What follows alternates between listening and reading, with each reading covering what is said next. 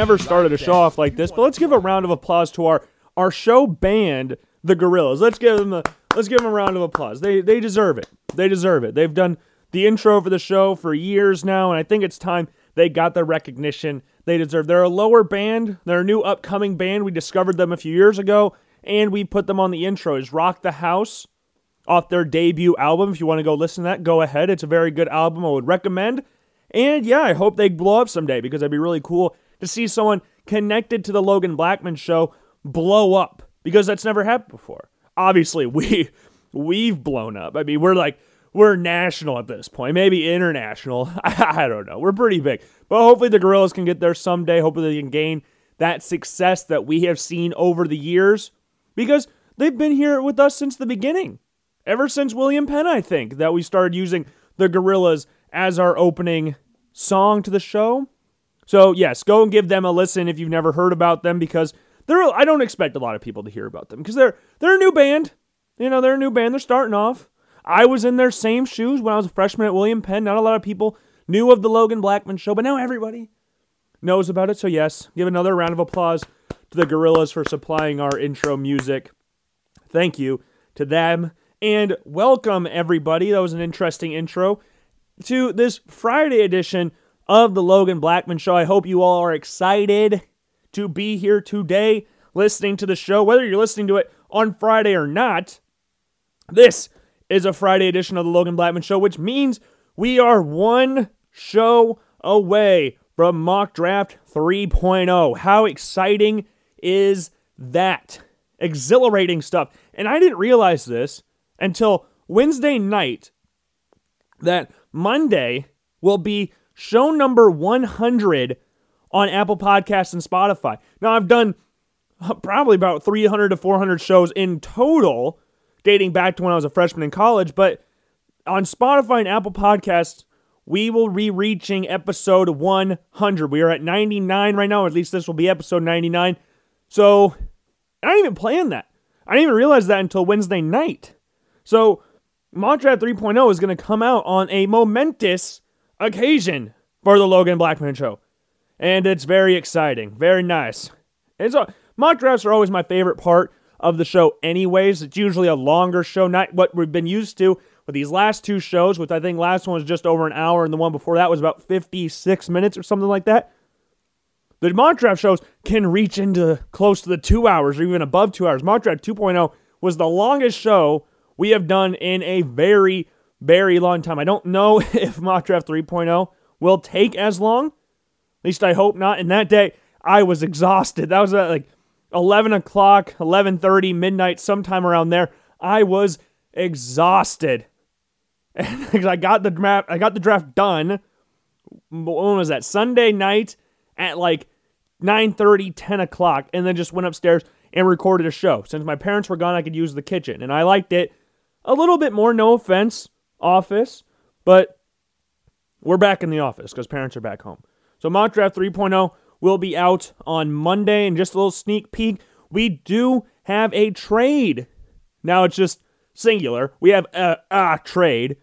No trades. This is the first mock draft we've done in this cycle of mock drafts, I guess, where we have actually done a trade. We have done trades in the past. We have tried to predict trades, but that's gotten too taxing, I guess. It takes too much to try and predict which teams will trade, which teams will not trade.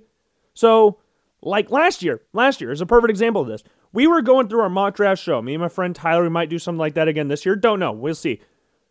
That whole draft, I was so frustrated with myself because if I just kept it, you know, in order instead of making all the crazy trades that I did, I would have been perfectly fine. Now, looking back at the draft in the 2020 NFL draft, I don't think there was a few things that would have been different. I I'm not saying I would have gotten every single pick right, but looking at my last mock draft, which I made about a couple hours before the actual draft took place last year. So if I just kept it in order, and before the trade happened between the Tampa Bay Buccaneers and the San Francisco 49ers, which saw the Bucks move up from 14 to 13, this is what it, what it would have been. I'm just looking at the 2020 NFL draft right now. And I will make fun of myself a little a little bit. So the Bengals, Joe Burrow was obvious. Chase Young, Jeff Okudah, Chalk. It was easy. Number four, I had Tristan Wirfs going here. I thought he was the best tackle in the draft then, and I still think he's the best tackle in the draft now. And he was actually the last of the very good tackles taken in that first round, taken after Andrew Thomas, Jedrick Wills, and Mekhi Becton. And ironically, it's probably in reverse order and what we view these tackles as as players now. Now you could argue about Jedrick Wills versus Mekhi Becton. They're very, having very similar success. I guess you could say Jedrick Wills is better because of the fact that he's a part of the best offensive line in the NFL. Them or the Colts. I mean, you could go either way with that one. I'm not really going to be too picky about that. But I had Burrow, Young, Okudah, Wirfs. So there's a check mark. I had Tua going to the Dolphins. And you know what? If I actually used my brain, which I, I struggle with doing from time to time, it, it amazes you. Maybe not amaze you. Maybe you just, it's obvious at this point that Logan's brain sometimes shuts off, or sometimes Logan just decides, we're going to overthink this a ton. I get it from my mom. My mom's side of the family, history of overthinking, history of overthinking. In my head, I was like, yeah, the Chargers will draft Justin Herbert. He's the next best quarterback in the draft. They'll take him. They have to take him. They have Tyrod Taylor as their quarterback. I, as a Bills fan, I watched Tyrod Taylor as the Bills quarterback. He's not a franchise guy, even though, and this is where I strayed my thinking straight off a little bit. Anthony Lynn and Tyrod Taylor have this really, really tight bond where it just seems like everywhere Anthony Lynn goes, Tyrod Taylor eventually ends up. So would I be shocked if Tyrod Taylor wound up in Detroit? Not at all, because if you didn't know, Anthony Lynn, who was fired as the head coach of the Los Angeles Chargers, took the offensive coordinator position with the Detroit Lions. And even though they have Jared Goff, Tyrod Taylor will always have a roster spot on Anthony Lynn's team. If Tyrod Taylor didn't get his lungs punctured by the Chargers doctor, he was never going to put in Justin Herbert. Tyrod Taylor was. He even after Herbert balled out against Kansas City Chiefs, he still wanted to keep Tyrod Taylor in as a starter. But in my infinite wisdom, I think it was Peter King. I think that tweet that posted this. It was his mock draft. He was on Dan Patrick's show or something, and he said a source told him the Chargers were actually going to go after a guy like Andrew Thomas. So instead of using my brain, I said Andrew Thomas. And I think in a previous mock draft, I had Jordan Love going there because they were linked pretty heavily with Jordan Love for a while. I knew Jordan Love wasn't a better quarterback than Justin Herbert, but the rawness of him, the tools that he had similar to that of Patty Mahomes. I'm not saying he is Patrick Mahomes, but he has the skill set similar to that of Patrick Mahomes. Having the skills and actually being able to utilize them the best are not the same thing. I would just like to make that clear. I'm not saying that Jordan Love is, was, or ever will be Patrick Mahomes, but he has the tools to come close, or have the tools to I don't know. I don't want to say he can be as good as Patrick Mahomes, but the tools are there. He has all the stuff to be there. But I did have Andrew Thomas going there.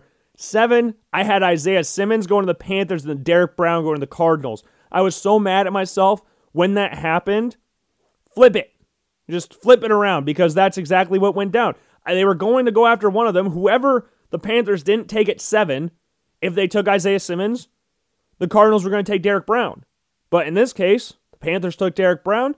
Cardinals wound up taking Isaiah Simmons, the positionless player who we talked about last show. Of they came out and drafted him as an outside linebacker, which is very key when you're watching these drafts about where do they get announced as or what position do they get announced as because you'll see this with some offensive linemen.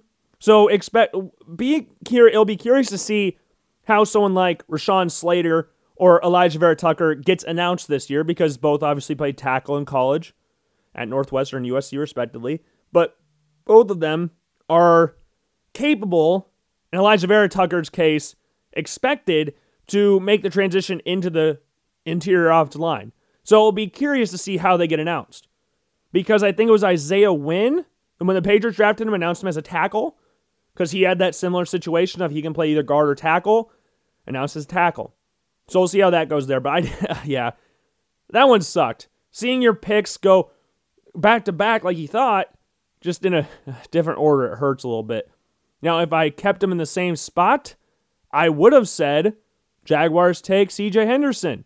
I had the Falcons trading up and taking CJ Henderson. I knew they were linked to AJ Terrell right before the draft started. They said they were linked, and AJ Terrell was one of the people whose draft stock was rising like days before the draft. Like the player that we thought wasn't going to be a day one pick is now middle of the first round pick. And I thought the links between the Jaguars front office and the Falcons would make sense, but it didn't end up happening. And CJ Henderson went there. Browns, they were linked heavily with Ezra Cleveland, the offensive tackle from Boise State, who obviously went to the Minnesota Vikings in the second round. Very raw prospect, very exciting prospect, though. I had them trading back with who did I have them trading back with?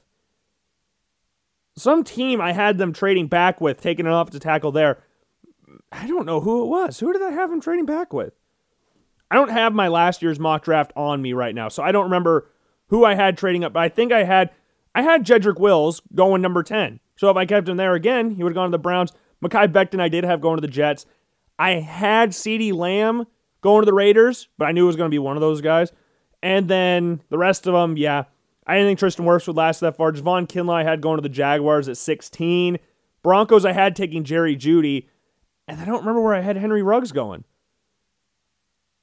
I don't remember where I had Henry Ruggs going. Maybe I had them flipping up with somebody, but I did have, I've said this a lot, I had Jalen Reagor going to the Philadelphia Eagles, but trading back, obviously not before receiver the caliber of Justin Jefferson, who I don't know I don't know if they've actually released the numbers for this, but I'm pretty confident that Justin Jefferson, at least with the amount of hype he was getting, finished second in rookie of the year voting.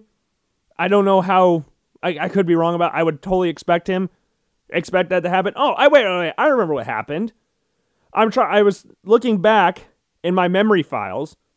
I had the Browns trading back. I don't remember with who. I'm still going to say I don't remember who I had them trading back with. Maybe Tampa when they were sitting at 14. And then I had the Patriots trading up to select Justin Herbert. And that is probably my worst prediction I've ever made in my entire life. Trying to think that the New England Patriots, not only would the Patriots trade up in the draft, but that Justin Herbert would fall all the way to outside the top 10. I listened to much of Joel Klatt in Pro Football Focus, which I've said this before. Pro Football Focus is a very cool place to get in depth statistical analysis, like what this player does against corners, or how he does against cover three, or how much yards he gets after the tackle or after first contact. That's where they're cool.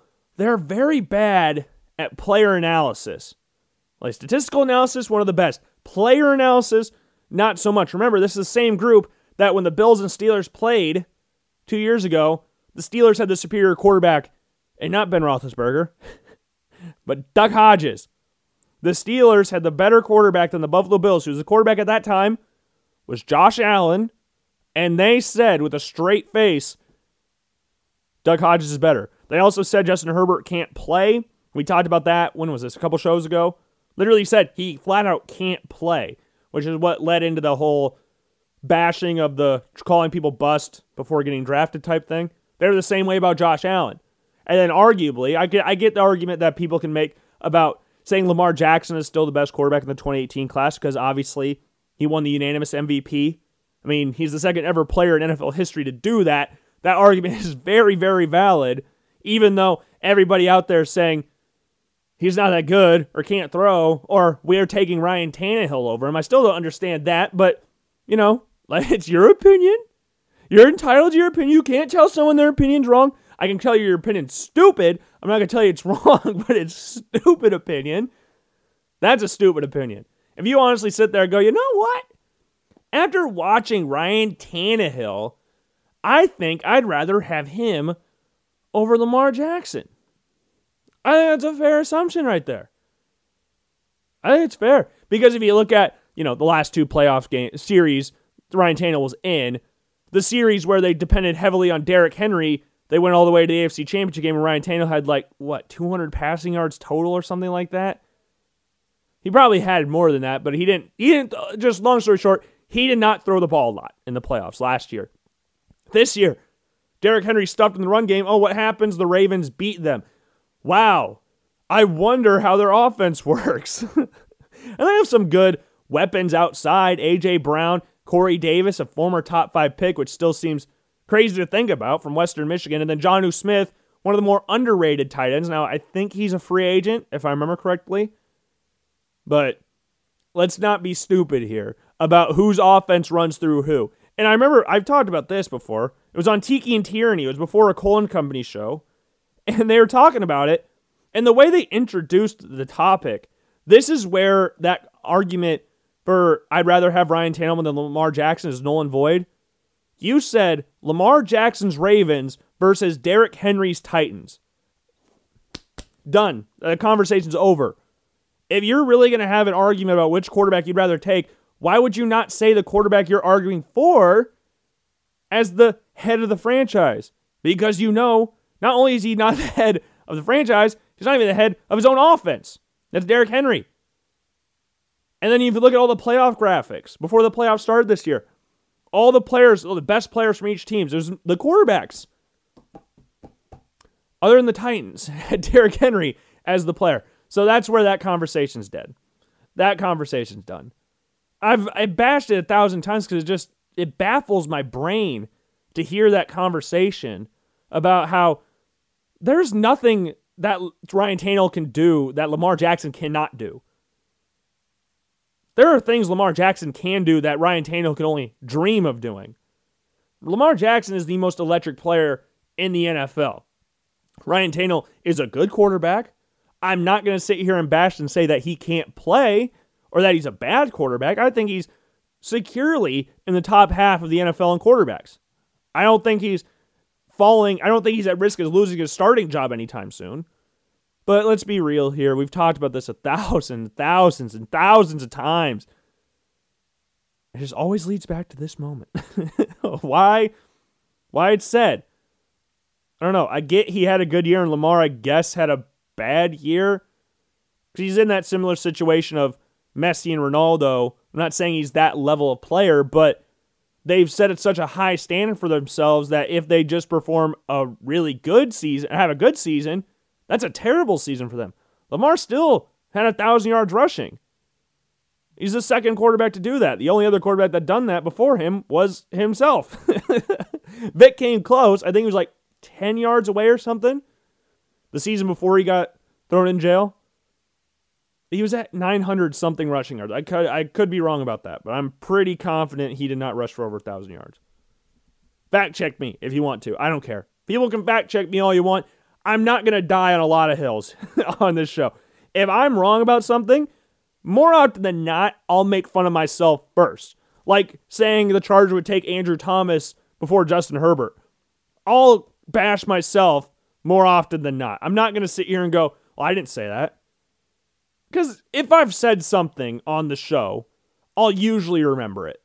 If not, I'll remember if you if you tell me I said something and it sounds familiar, I won't I would say nope or backpedal on it a ton like you see on some of the the bigger networks out there of you said this. No, I didn't. Well, that's not really what I meant. No, I'll bet you can corner me all you want and I'll probably make fun of you, but make fun of me with you. Because the joy of the Logan Blackman show, the best sports talk show you've never listened to. And while we're on a little bit of a segue period, make sure you go and follow the Logan Blackman show on all forms of social media Instagram, Twitter, Facebook. Go like the Facebook page. Twitter accounts, The Logan Blackman Show 1. It's not the old account. That has a picture of me standing there and looked all swagged out when I was making a Ghost Adventures video for my video production class in at William Penn. I think it was a sophomore. Can't remember. Sophomore or freshman. I was at William Penn. But it's a sick picture. I paused it and said, What the hell am I posing like that for? So I took a picture of it and threw a bunch of emojis around it, and it's sick. It's sickest picture I have of me. Because I got some pretty cool pictures on my phone. But of me, that's the coolest one. And then the Twitter account's Logan underscore Blackman. Just search it on the Facebook page. You should find it. My Instagram account's Blackman Logan. That's my personal account. Go subscribe to the YouTube channel. I want to start making more videos. It's just I don't have a lot of time to make YouTube videos right now. I work, get off around 4 or 5, 5:30 maybe, and then come home record a show. I don't really have time to make a full-fledged YouTube video at this point in time. I want to soon, and I've got some plans, but we just need to get some free time for a little bit. And then, of course, go and follow Logan Blackman Show on Apple Podcast and Spotify. Yeah, fun show. Very fun show so far. I love talking draft. I think you should. I think you should. I think you should get that by this point in time that I love talking about the NFL draft, and the NFL draft is my favorite sporting event ever. I think the only things that can compare to the NFL draft that get me as excited are the World Cup and the Stanley Cup the Stanley Cup playoffs. And then when my team's in a playoff. But if they're not in it, I don't really care. Like last year, the Bills didn't have a first round pick because they traded to the Minnesota Vikings for Stefon Diggs. I lo- I still sat down and watched the draft and loved every second of it. If the Bills aren't in the playoffs or the Bulls aren't in the playoffs, I'm not I'll watch it, but I'm not going to sit here and get all excited for it. Just not how I'm built. I'm built different. But the draft is awesome. And on YouTube, NFL Throwback, I would very much recommend you go and uh, subscribe to them on YouTube. It's one of my favorite YouTube accounts. All the NFL film stuff. This isn't an NFL Films account. I mean, they run some stuff from NFL Films, but the thing I'm going to talk about is not. But NFL Films is the coolest documentary film team of all time. I don't care. I'll, that I know I said I won't die on a lot of hills. That's a hill I'm willing to die on. NFL Films is goaded. The Sabols are goaded the stuff that they have, the amount of film they've had over the years of NFL films, they're the one that coined America's team. So if you dislike them for that or not, but that's how America's team started. They had all the the dramatic NFL poems, the all the soundtracks you hear are NFL films, all the the deep voiceovers are NFL films. It's legendary stuff. But NFL Throwback, similar YouTube channel, because there's an NFL Films YouTube channel, but on NFL Throwback, you can find some NFL film stuff on there. But I watched over the past two days or so, I have watched a few past drafts. And I'm meaning, I, I guess I shouldn't sit here and say I watched the entirety of because they are cut up so you can watch them. So it's like, they're like hour long or something. I did watch the entirety of the 2019 NFL draft. You know, when Kyler Murray got taken number one, Nick Bosa two, Quinnen Williams three. That draft, if you remember that one, where Daniel Jones got taken at six overall, shocked, shocked the nation. I watched that entire the whole draft. They have that whole thing on YouTube. But today, I watched the 2014 NFL draft, which had Jadeveon Clowney, Khalil Mack, Sammy Watkins, Odell Beckham Jr., Mike Evans, Johnny Football, Teddy Bridgewater. That draft. Then I watched. I, I guess I'm going in reverse order because I'm on my my history on YouTube right now, and I guess it goes the most recently watched thing is at top. I watched the 2012 draft with Andrew Luck, RG3. That draft, very exciting draft. That one. I had all the RG3 stuff. That's a little seg- segue. I had all the RG3 stuff.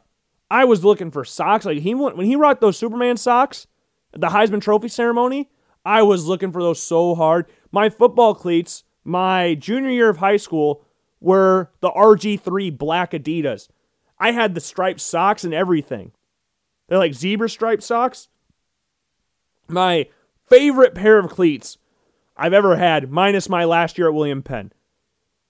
I had some sick white Nikes. Oh, they were awesome. I still rock those now whenever I make videos. You can go see them on the QB throw off video that I made on the Logan Blackman Show YouTube channel. Shameless plug right there. Those are my favorite cleats, but those RG3 cleats are awesome. My least favorite cleats, if we're since we're on this topic of cleats, I had the generic brand version. I guess I shouldn't say generic brand because they were still Nike, but the low, like you know, with Nike cleats or just cleats in general, you have different levels. Like you have the really expensive one, and as you go down, they get worse and worse quality. I had the lowest level of quality Calvin Johnson cleats. These things were freaking bricks. Now the top ones, the best ones you could get, were sick. I had a pair of Calvin Johnson shoes too. Those ones were decently, I don't even remember how much they cost because I bought those off Nike.com when I was a kid. And those cleats sucked. They were so bad that one of my friends, who I brought up before, Noah, he's also in the QB throw off video. He asked me if he could borrow a pair of cleats for like a flag football thing he was doing. And I said, Here, you can take these. You can have them. I don't even care. Take them away from me. And even he complains about these boats for cleats, like Forrest Gump shoes for cleats. Now, the cool, like the top level ones, the high end Calvin John's cleats, sick. The lower level ones, which is kind of the the normal thing for lower level cleats, sucked. I hated those cleats. But but Calvin Johnson cleats were awesome. I also watched the Calvin Johnson draft, which was 2007, I believe. It's not showing up on my my history page for some reason. I watched it yesterday. Oh no, I watched it this morning. Yeah. 2007 draft. Brady Quinn, Cal Johnson, Jamarcus Russell, Joe Thomas. It's so funny looking back at all these drafts and watch 2018 draft, 2011 draft with Cam Newton, Von Miller, Marcell Dareus, Blaine Gabbert, Jake Locker. All these guys, this is all just the first round. And this is the crazy part about the NFL draft. Because if you look at these drafts and how hyped these players are, there's some players that I'm like, who the hell is that? We're like, it's just escaped my memory that these guys even existed. And these are first round draft picks. Like I was watching the 2012 draft and I was baffled the entire time. Or not the entire time. I guess I shouldn't say the entire time, but or not 2012, it was 2014. 2014, the Jadeveon Clowney, Johnny Manziel draft. But like some of these players, or I've just completely forgotten about them. Like Greg Robinson, he was drafted second overall. I remember him, but he washed out after like two seasons. He was a number two overall pick behind Jadeveon Clowney. Got Justin Gilbert was taken after three Pro Bowlers and after what? I gotta count all these. One, two, three, four, five, six, seven, eight, nine Pro Bowlers. So that's 12 Pro Bowlers, and Justin Gilbert smacked right in the middle of them. Like the Browns could have taken Anthony Barr, Eric Ebron, Taylor Lewan, Odell Beckham, Aaron frickin' Donald, Kyle Fuller, Ryan Shazier, Zack Martin, or CJ Mosley. And they took Justin Gilbert. And they traded up to get Justin Gilbert. One pick they traded up to get Justin Gilbert. They got Calvin Pryor. Do you remember Calvin Pryor, the safety for the New York Jets? No, you don't remember him. Like, uh, just, just Marcus Smith, Kelvin Benjamin was a first round draft pick. Like these players, it's like, where did you go? You were so hyped. And then, oh my goodness, it was just, it was like a nostalgia trip. Just sitting back there and watching all these players get drafted in the first round. And you're like, man, this is the the looking back on this thing. Like when you look back at past drafts and go, man, how the hell did this player fall that far? It's like looking at these quarterbacks get like Jake Locker was a seventh overall pick. Seventh. And the Titans traded up to get him. Now, back then, it was still considered a reach. It wasn't like an insane reach because they were still valued in like the first round, like late first round. It's still a reach. But, and then players like Tom Brady fall to the sixth round, Russell Wilson, third round. Like, how do these players get drafted in the first round? It's so confusing. And when Jake Locker was at Washington, even then I was confused just because Washington was never very good, which can help, uh, actually help a player's draft stock. Because, especially a quarterback, because you look at, oh, they didn't play with the best players. So that actually can help boost a player's draft stock. Like 2007 draft, the Jamarcus Russell draft, a day that shall live in infamy. Jamarcus Russell going number one overall. And then they just had these random clips of fans freaking out in this draft. And it was a Dolphins fan and a Raiders fan. The Raiders fan talking about how awesome the Raiders are. They're going to be back. How Jamarcus Russell and Randy Moss are going to be awesome. And then later that night or the next day, Randy Moss gets traded to the Patriots. And then a Dolphins fan complaining, this was awesome because it didn't have a, an intro to it. They didn't fade into it. It kind of just blasted on my screen and then ended abruptly. It was a Dolphins fan with a microphone. Oh, they took this guy to the side, said, "Hey, you want to speak your piece?" He's like, "Hell yeah, I got I got stuff I want to say." He's like Doc. He's like uh, Ice Cube. And straight out of Compton, when they doing f the police, and he's got, "Yo, Dre, I got something to say. That's what this Dolphins fan was like. Hey, yo, Mike Mayock, I got something to say. He was crying that the Dolphins didn't draft, and this is funny, hindsight's 2020, but it's still funny that we didn't draft Brady Quinn. What? we drafted Ted Ginn over Brady Quinn? This is ridiculous. Now, Ted Ginn, much like we talked about with Jake Locker before, was a little bit of a reach. But he had the John Ross effect of that. He was very fast. So you're drafted with the ninth overall pick. And Brady Quinn fell all the way to the 22nd pick. And that was just awesome to hear, like, can you guys believe the Cleveland Browns made out of this first round with Joe Thomas and Brady Quinn? That's such a great draft. Now, on one hand, yes, you got a first ballot Hall of Famer in Joe Thomas, one of the greatest offensive tackles to ever play. And then on the other hand, like you could just say it was a great draft because you got Joe Thomas. I don't think we need to add in the Brady Quinn thing. And then drafts a few later, 2012 draft, man, the Browns got Trent Richardson and Brandon Weeden. they got the running back and quarterback for like the next four years because you know it had to be realistic because Brandon Weeden was 28 years old when he got drafted. It's unfair. Why do these guys go back? Him and Chris Weinke. Why was Chris Weinke allowed to win the Heisman Trophy? He was like 80 years old when he was playing at Florida State. That's not fair. It's a, it's a huge. He's 10 years older than some of the people he's playing. he was 28 or somewhere around that. But the hype around that, you got Brandon Weeden and Trent Richardson. The Browns won the draft. And then you go on, not even a year, a little less than a year, and then Trent Richardson's traded.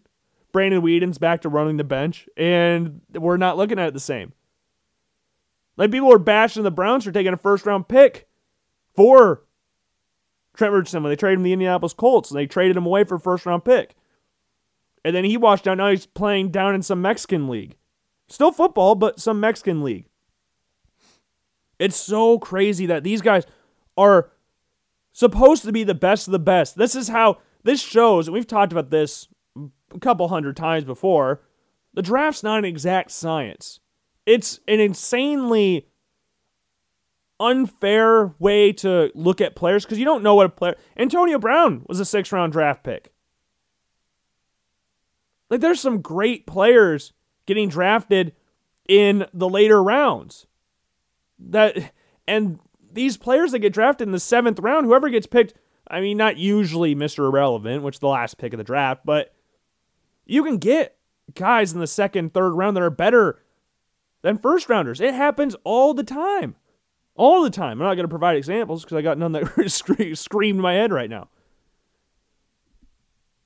But the draft is such an un it's uh, a, it's an insane process. It's very fun to watch. As I've talked about, it's my favorite dra- my favorite thing in the world is the NFL draft. But like JaMarcus Russell was number 1.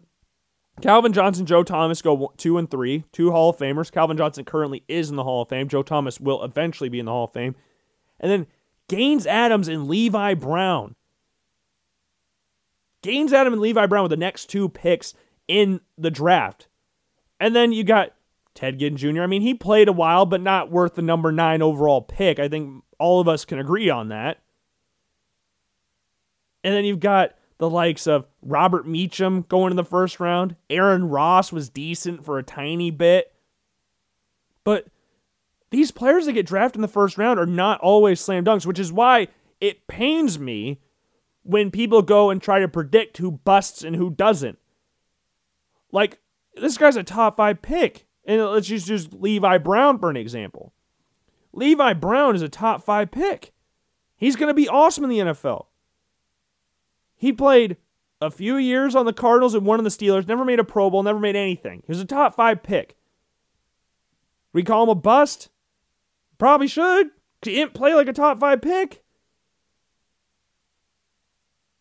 You aren't going to predict like someone drafted that early that's supposed to be an insanely good player who was the fifth best player. And it's probably unfair to use Levi Brown as the example for this because he did play about what six years in Arizona, which isn't a lot, but still played six years, 81 games played or whatever. But you, this guy is the fifth best player viewed in the NFL, at least basically regarded by position, because The Cardinals might not view someone as the top player in their draft as, you know, the Vikings who drafted Adrian Peterson. We don't predict top five players to be bust. These guys are supposed to be the best players in the NFL. Everybody drafted in the first round is supposed to be the best player taken. But it's not always the case. And you'll find players in the later rounds, which is why you draft the quote unquote stars in the first round, you build teams in the second and third round, and you find role players in day three. You build your team in day two and day three. But not a lot of us out there really care about day two and day three. So if I was recommending something to you, as someone who's watched the entirety of the draft for the past like five, six years, watch day two and day three. Because that's where rosters start to shape, get taken in shape. Look at the Patriots. They have a ton of mid round picks because they traded out of the first round constantly under the Bill Belichick era. Now, the first round players they drafted, not always great. Their first round selections it's not usually something that pans out very well. It'd be interesting to see what they do this year because, again, they had the 15th overall pick. I don't think they're trading out of the first round from the 15th overall pick. They can definitely trade back because it's what they've done over, again, the past 20 so years under Bill Belichick. They've traded back consistently. So I have to tell. Time will tell. But if I was recommending a YouTube channel, you want to get history in the NFL because if you want to learn things, which I know a lot of us do, learn things, go and watch NFL Throwback. It's one of my favorite, it's probably is my favorite YouTube channel. That and NFL Films. They teach you so much stuff about the NFL and remind you of players that you forgot existed. But they do. and they were once, they still are, very, very wealthy people. Like, if you go back, I saw this on Instagram, and this will get talked about every single year because every quarterback class will always go, oh, is this one the best of all time? Is this one got the potential to be the best? Like compared to the the Jim Kelly, John Elway, Dan Marino draft. That draft is like, oh, the, the peak, the creme de la creme for quarterback drafts. Then Ken O'Brien, you know, whatever. Tony Eason, and whatever. but hey, you got three Hall of Famers out of it and Kelly, Elway, and Marino, so, you know, ain't all that bad. And then the 04 draft, you know, Eli Manning, Ben Roethlisberger, Philip Rivers, J.P. Losman, three, I, I said three, four Hall of Famers in that list. Hey, if J.P. Losman wasn't a Hall of Famer, why did people ask him if he wanted to go back to the NFL when he was throwing at Clemson's Pro Day last year? Huh? Yeah, exactly. Because they saw what he could do at 20 years old or 24 years old or whatever and thought, he's probably better now than he was when he actually played. I changed my background today to JP Losman because if you never were fortunate enough to see the JP Losman era in Buffalo, it was astounding. And then you had the Trent Edwards era right after that with Marshawn Lynch. That was fun. That was some fun stuff. So every year, there's going to be like earlier, when was this? Then the season started when Burrow and Herbert were blowing up, and Tua was kind of play. That was around the time Tua dropped the infamous "I thought this would be a lot harder" quote. You saw the comparisons to the 2004 draft class of could this be the same draft class? Because obviously Eli, Philip, Big Ben, and then this one, you have Joe Burrow, Tua, Justin Herbert. Ironically, the third quarterback taken in both drafts won Rookie of the Year, if I remember correct. Big Ben had to win Rookie of the Year. He won like he went like 11 and one as a rookie. And and the last one.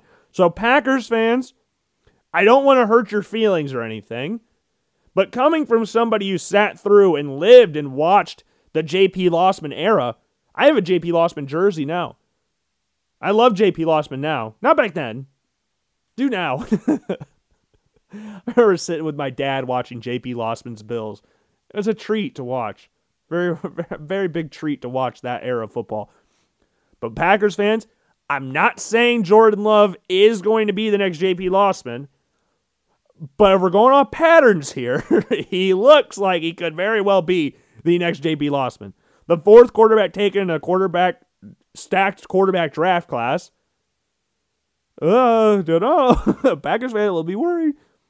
I know they were worried going into it because a lot of people didn't expect the Packers to take Jordan Love. I remember when we were sitting there doing our draft show, we were trying to predict where Jordan Love would go. My friend Tyler said the Patriots. I said either the Saints or Packers. I had him going to the Saints in my last mock draft. Saints obviously took Cesar Ruiz in the last, then their last first round pick. Packers traded up to get Jordan Love because I knew the links of the Packers, Aaron Rodgers getting a little older. He's the exact same age as Brett Favre was when they drafted Aaron Rodgers. But the situation's different because the Packers didn't trade up to get him. They just sat there. They traded up to get Jordan Love. And unlike Brett Favre, this is the main reason why this was confusing. Yes, they were the same age. Aaron Rodgers, to my knowledge, has not contemplated retirement once. Favre was contemplating retirement like every other day. It was some huge report, if you remember going back to that time, of Favre might not play this year. And Rodgers sat for three years, but that was when we were still going through the carousel of Favre might retire, Favre might not. And then eventually the Packers just like, okay, yeah, because Favre retired officially, and then he tried to unretire and successfully did, went to the Jets, but tried to go back to Green Bay. But the Packers like, nah, we're done with your shit. We're staying with Aaron Rodgers. We're not. We're you're not coming back. You're retired. You're done. If you come back, you're going to be the backup, which is essentially what they told Aaron told Brett Favre if he came back. And then the ever living debate on who's better, Aaron Rodgers or Brett Favre, will live on forever. Packers fans will have different opinions about that whole situation, depending on what era Packers football you watched and what you grew up with. I don't know because Brett Favre, I love Brett Favre, but in my era, Brett Favre, it was constant retirements. That was all you really remember Brett Favre for. Not in the 90s where he won three straight MVPs and won a Super Bowl. You don't remember that Brett Favre.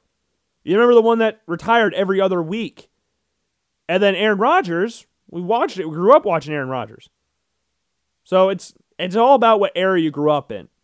But the Packers, man, I don't know. Aaron Rodgers don't look like he's slowing down anytime soon. And from what I've heard in the Packers organization, they're not really thrilled with Jordan Love's progression. Which we knew he was raw going in, but I don't think they were. He, I don't think he dressed once. The few games they turned to the Packers sidelines, Tim Boyle, I think is his name, was the backup quarterback. I don't think Jordan Love dressed, which could be big. And like the quarterbacks and the players we were talking about that just kind of faded into nothingness, I'm not saying he will do that, but from what the reports are, it might happen. Now, Boyle is a free agent, so we might actually see Jordan Love dressed on the sidelines this year, unless they bring him back. But for Jordan Love's future, I hope they don't. And the sanity of Matt LaFleur in the Packers organization and their fans, I hope they don't bring anybody in as Aaron Rodgers backup this year and just let Jordan Love be the backup and get some sort of playing time this year. Because that was the report. He's going to play. Matt LaFleur is going to use him in some capacity this year. That is obviously did not happen, but that is a, a issue that took place with Aaron Rodgers playing the best football he's played in years and Jordan Love not being able to dress. Aaron Rodgers playing at a ridiculous level, obviously winning the MVP, and then Jordan Love not dressing, you're not going to play Jordan Love. just that's just how it works out. So with this, which quarterback draft class is better? Because I just saw a clip on Instagram or not Instagram, Twitter. It was a picture of a uh, the 2000 and what year was that? Cam Newton's draft, 2011 draft, and it was a picture of the three top quarterbacks in the draft. Cam Newton, very successful career, won an MVP, got to a Super Bowl. And then Jake Locker and Blaine Gabbert. Now, Blaine Gabbert's won a Super Bowl. Yes, he was a backup, but he won a Super Bowl before all those other guys. And then Jake Locker was out of the league in like four years, something like that. And this draft class, so if we're going off pure prospects, this draft class is better because last year you had four quarterbacks getting taken in the first round. There's five guaranteed to go in the first round this year. There was even question marks on whether or not Jordan Love would go in the first round, or some with Justin Herbert going in the first round. This one, we are guaranteed five quarterbacks in the first round. We might have be almost guaranteed to have five quarterbacks go in the top 10, which I don't think's ever been done before. We're going to have an insane run of quarterbacks because we're in a really weird time in the NFL where there's a lot of teams that could be needing quarterbacks. Even teams that currently have quarterbacks, like the Seahawks and Texans, might be moving on from said quarterback. So they might be needing a quarterback to draft. So I saw the Bears, the yeah, the Bears today were linked heavily with Russell Wilson, and he likes Matt Nagy. I don't think there's a lot of other people that can say that, but he likes Matt Nagy, likes their improving offensive line stuff like that. And of course, it just seems like he just wanted an improved offensive line.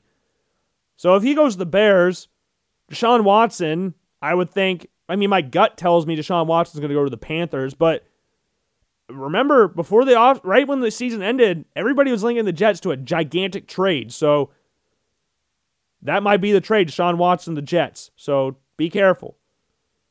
But there's a ton of teams that need quarterbacks, even question marks about the quarterback position. I don't think we've had an off season where there's been so many question marks regarding the quarterback position. And all these quarterbacks, there's five that are going to go in the first round. They only put four on here. So for the 2019 or 2020 draft class, it's Burrow, Tua, Herbert, and then they just completely axed Love. To be fair, Jalen Hurts has actually started games. Is going to go into the season as the Eagle starter. At least we would expect him to. So, good draft class. Very good draft class. NFL talent is there. They're all starters in the NFL at this point. I think Tua will stay in Miami. I think he'll be the starter in Miami because he had a normal rookie year, but comparatively to Herbert, the player who was taken after him, and Joe Burrow, the player they what it sounded like they wanted, yeah, it's not great. But he had a it's a normal rookie year. It's a normal rookie year. Like Eli Manning, his rookie year, he was awful. Not a great rookie year. He's won two Super Bowls. Now, a lot of people could say Eli Manning wasn't great for most of his career, which is also a fair statement. But you know what? Eli Manning could flip you off with his two middle two Super Bowl rings on his two middle fingers,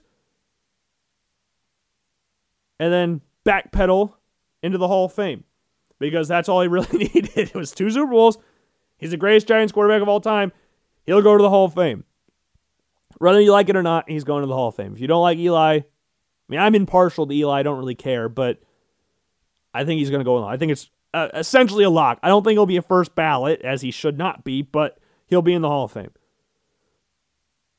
So yeah, you got the 04 draft class with Eli Manning, Rivers, Roethlisberger, Jordan, uh, J.P. Losman. Last year's Burrow, Tua, Herbert, Jordan Love, and you can throw Jalen Hurts in there too.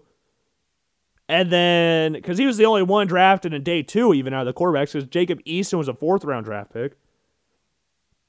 And then this year, where we listed five quarterbacks last year, there's five in the first round Lawrence, Wilson, Jones, Fields, Lance. And even there's an outside shot. I don't know how likely this is anymore based on his getting outplayed by Mac Jones in the, la- in the SEC championship game and then blowing everything against Oklahoma by throwing three interceptions in the first half. But granted, a lot of people opted out that game. But look at the stats, not great. He, tra- Kyle Trask, could get drafted in the first round. Could be.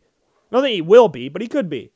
Could very well be. And this, man, it's I, I'm shocked by how many you know quarterback rankings we have and just how different all of them are. All of them are. Like there's usually a consistency with quarterback rankings to some extent, but there's some people that are throwing like I don't know how you got these lists. It's confusing to me how you ranked these quarterbacks the way you did. I don't want to bash them for doing this, but Chris Sims, who I've made fun of a few times on the show, ranked the top six quarterbacks in this draft class. And for some reason, I can't find it anywhere. So I'm going to have to search QB lit, QB rankings. There we go. Here it is. Here's the list. Finally. So he ranked Justin Zach Wilson first, which I've seen quite a bit of. So I'm not terribly surprised by that anymore. And then Trevor Lawrence too. I'm not on the June Jones bandwagon that says Trevor Lawrence is the third best quarterback in this draft class. That's kind of confusing to me. I do get because again, you got to look at him like a normal prospect, which not a lot of people are doing, looking at Trevor Lawrence like a normal prospect. But he's had bad games. He's been outplayed by Burrow and by Justin Fields. He won a natty as a freshman, but after that, didn't play great in the two games that mattered the most. Played in a really pretty relatively easy conference comparatively to what the talent they had at Clemson. So I get why we're not ranking, why some people would not rank Trevor Lawrence number one. But number two is about as far down as I'll put him on the list. So it's like I said last show. Like everybody's saying he's going to be a draft, he's going to be a superstar, which he could be. I think Trevor Lawrence will be an awesome quarterback in the NFL. But there is a chance, just as equally, that he could suck dick in the NFL. He could. There's a 100% chance that could happen. Could. Not saying it will. Could happen. Rosen was a top 10 pick. He was the most pro ready quarterback out of the 2018 draft class. He was the safest pick. He's on his fourth team in three years. While Josh Allen was second in the MVP voting, Baker Mayfield's won a playoff game, Lamar Jackson's won a unanimous MVP. The three quarterbacks that weren't supposed to be the best are the three best quarterbacks in that draft class Allen, Mayfield, and Lamar Jackson. Sam Darnold and Josh Rosen were consistently talked about as the top two QBs in this draft, the safest picks. Both of them have sucked. Now, Rosen to a greater extent than that Sam Darnold. But never say you uh, can't miss. Never say can't miss. Any prospect can miss because there's different circumstances with every single situation in the NFL. So, Wilson 1, Lawrence 2, Mac Jones 3. Fine. I can understand this. I know a lot of people bash this list for saying Mac Jones is not better than Justin Fields and Trey Lance. I get the argument that he's not better because I don't think he's better than them. But Mac Jones, last season, it's hard to argue that he didn't have better seat. Trey Lance played one game. He played 50% of his passes, went 15 to 30 against Central Arkansas.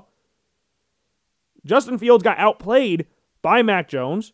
He had an awesome game against against Clemson, but against Northwestern Indiana, which I'm not going to put too much on because those are two good defenses.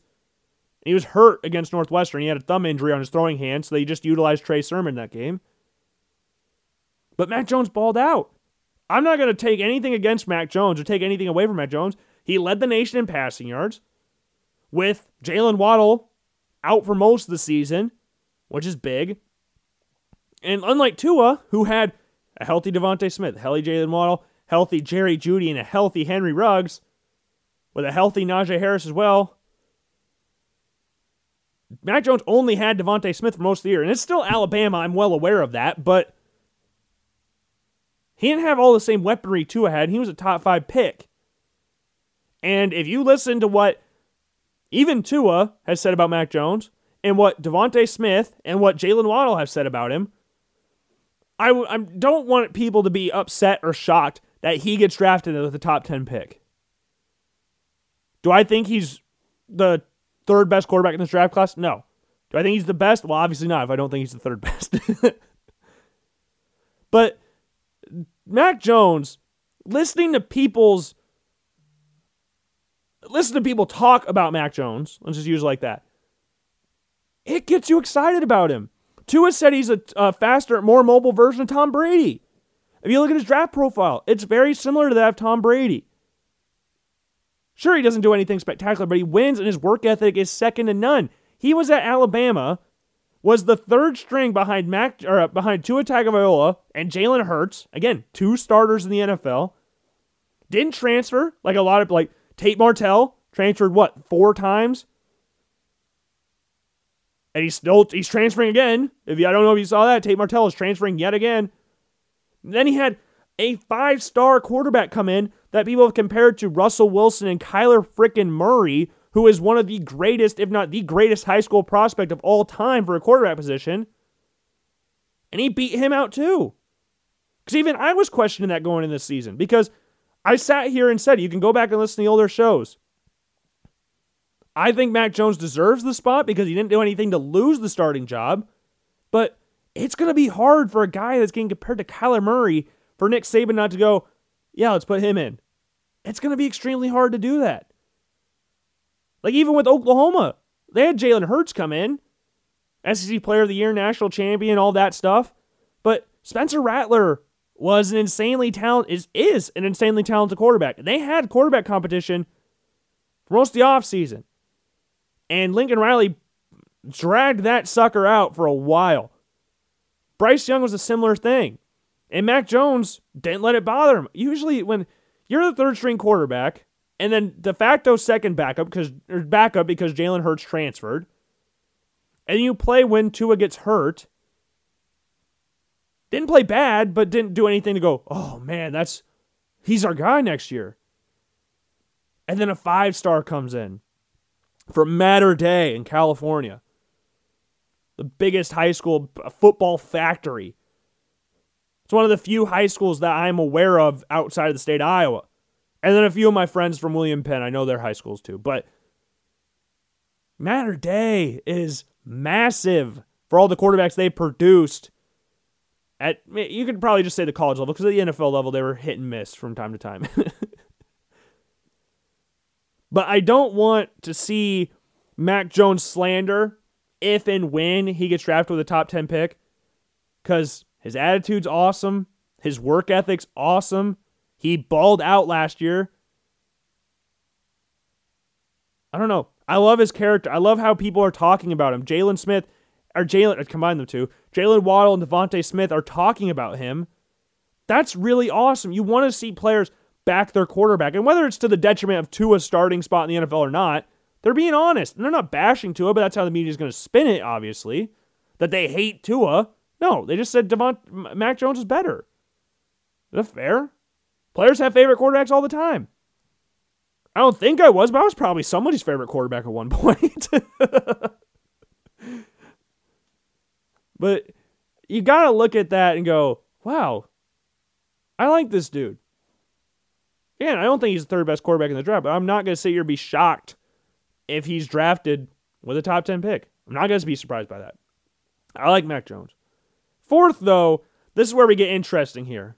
This is a reach. This is what we call in the, the biz a reach. But it's Kellen Mond, former Texas A&M quarterback, at four. Kellen Mond, in his time at A&M, it was like Tennessee every single year. If you don't know what I mean by that, how it's Tennessee's always, for some reason, ranked in the top 25 at the beginning of every season and then finish 6 and 6 or 5 and 7 every single year. It's like clockwork at this point. Kellen Mond was dark horse Heisman like every single year he was at Texas A&M. He was just a good quarterback. There's nothing amazing about Kellen Mond at the college level. Things could turn out in the NFL, but I don't know what you watched and said he was the better than Justin Fields is ranked fifth and Trey Lance is ranked sixth. Better than those two. It can it confuses me. I don't want to sit here and bash Kellen Mond. I just want to look at him as a prospect and go, I would love to hear his reasoning because that's one thing I'm taking. It, it, it kind of gets taken out of context here because you look at these lists, it doesn't have reasoning, it's just a numerical list. No reasoning below anything. So when people screenshot it, that's all it is. It's the list. There's no reasoning, so people can take it out of context. Well, why the hell did you rank Kellen Mond fourth? Above Justin Fields and Trey Lance? Where's Kyle Trask? Why is Mac Jones ranked third? Why is Zach Wilson first? We don't have the reasoning. So I don't know what his reasoning is. Chris Sims usually has some, not usually, he always has some interesting reasoning with some of his predictions or some of his lists he's made throughout the years. But, uh, yeah, I'm not that high on, on Kellen Mond. I'm sorry. If you're high on Kellen Mond, go ahead. Be high on Kellen Mond. I don't care. I'm not. My top five quarterbacks in this draft class. Uh, would go Lawrence, Fields, Wilson, 2A and 2B, Lance, Jones. That would be my rankings for right now. I like Matt. I like all of these quarterbacks. I don't have.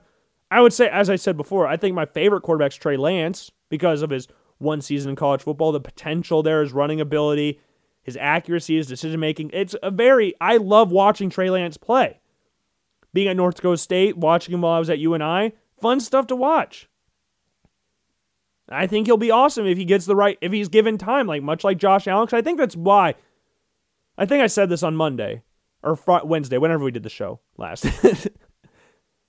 he reminds me of Josh Allen, not necessarily in the, the skill set. Like he doesn't have a str- uh, no skill set similar, not in like strong arm and all that. He's not as big as Josh Allen. He's a big dude, but not as big as Josh Allen. But that rawness, the athletic ability. He's a better decision maker at this point in time than Josh Allen was. He's more accurate too.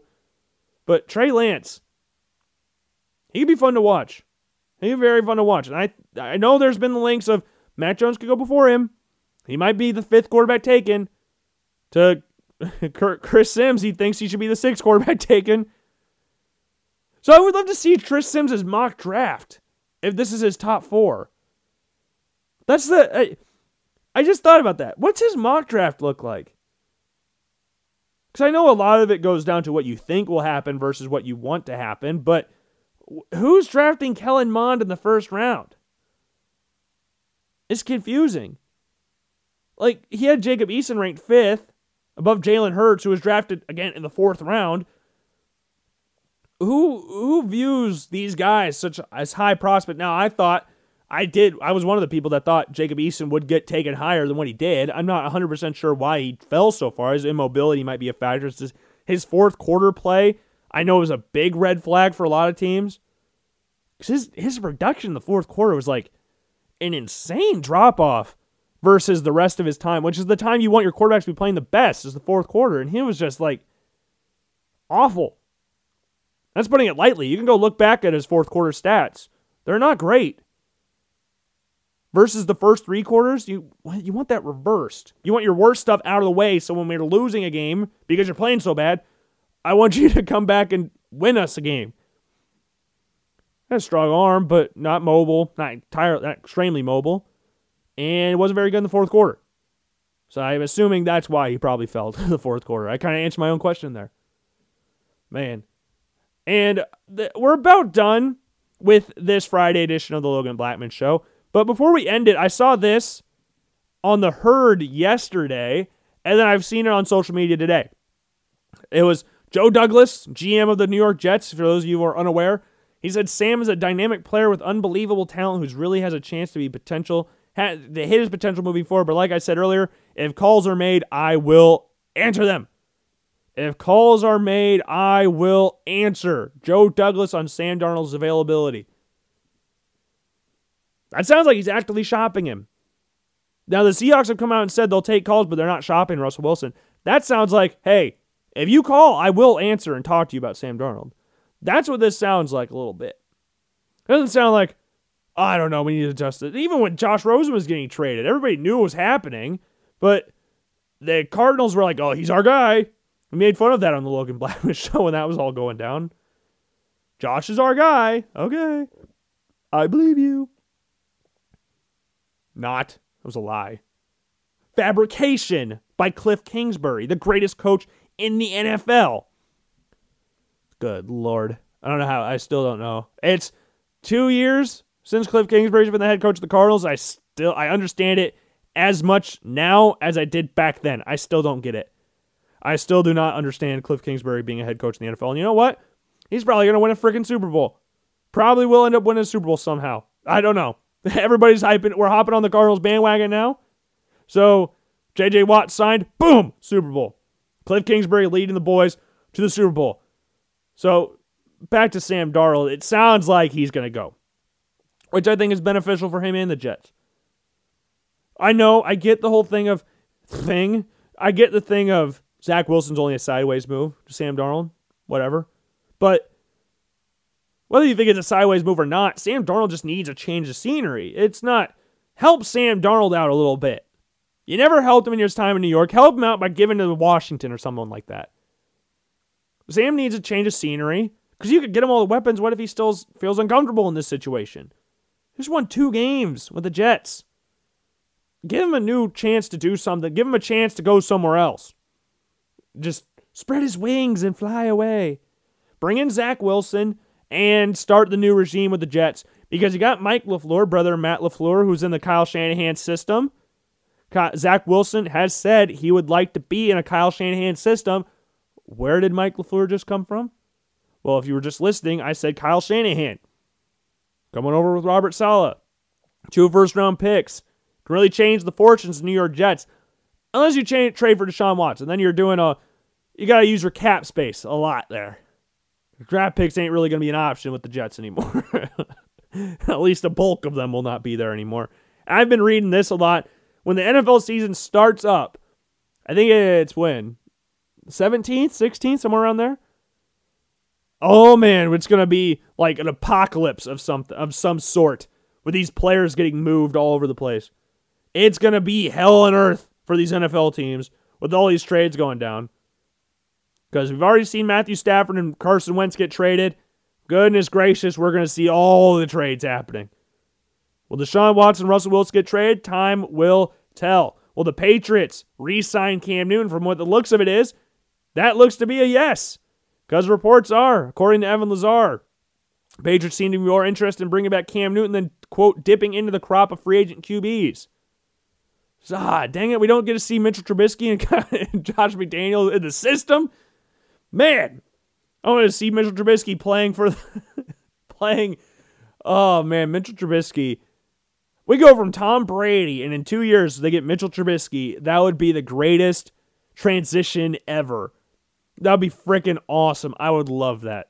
I would absolutely love that. And if I had to quick fire right now for all these teams that need quarterbacks or are thinking about quarterbacks, if I had to make a bold prediction right now, this is bold prediction, so it doesn't necessarily mean I think it's going to happen, but if I was being fun, Darnold to the Redskins, or Washington football team, sorry, don't cancel me. Russell Wilson of the Bears. Deshaun Watson to the Panthers. Cam Newton to the Patriots. Derek Carr to the Raiders. Um, Marcus Mariota to the Seahawks. Um, oh, God. I lost. Tua to the Dolphins because he's already there. What what other quarterbacks are there?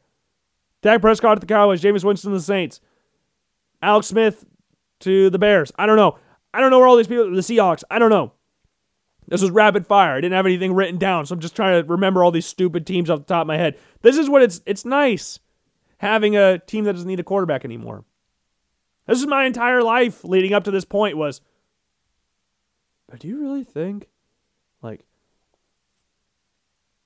you think the Bills could get Kyle Orton? that actually happened. People forget Kyle Orton even played for the Bills. But that happened. Sadly, it happened. Good Lord, sadly, that happened. Like the whole Doug Marrone era in Buffalo. What a train wreck. Good Lord. That's all I've got for you today. I hope you enjoyed the show. Uh, we'll be back to you on Monday with episode 100 on Apple Podcasts and Spotify. Not the 100th show in total, the 100th show on Apple Podcasts and Spotify with Mock Draft 3.0. That'll be posted Monday morning, same time as the show is when that will get released. So, hope you have a great weekend. Hope you enjoyed the show. I will see you all later.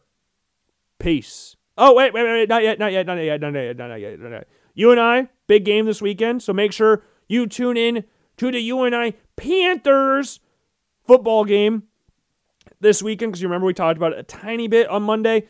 Illinois State, I've been a really been really bad at remembering to do this on Fridays. Talk about UNI a tiny bit. So I, I know I've closed out the show essentially, but yeah, UNI plays Illinois State, so make sure you're tuned into that. Is at four o'clock. They like to play games at four, except for sat next Saturday, play at twelve. You know, a normal time for football game, not four o'clock. It's really weird time. It's on ESPN Plus. Make sure you're tuned into that. Should be a fun game. Should be a very fun game. Illinois State's a decently tough opponent from time to time. So yeah, make sure you tune into that. So now I will see you guys on Monday. Have a great weekend. Peace.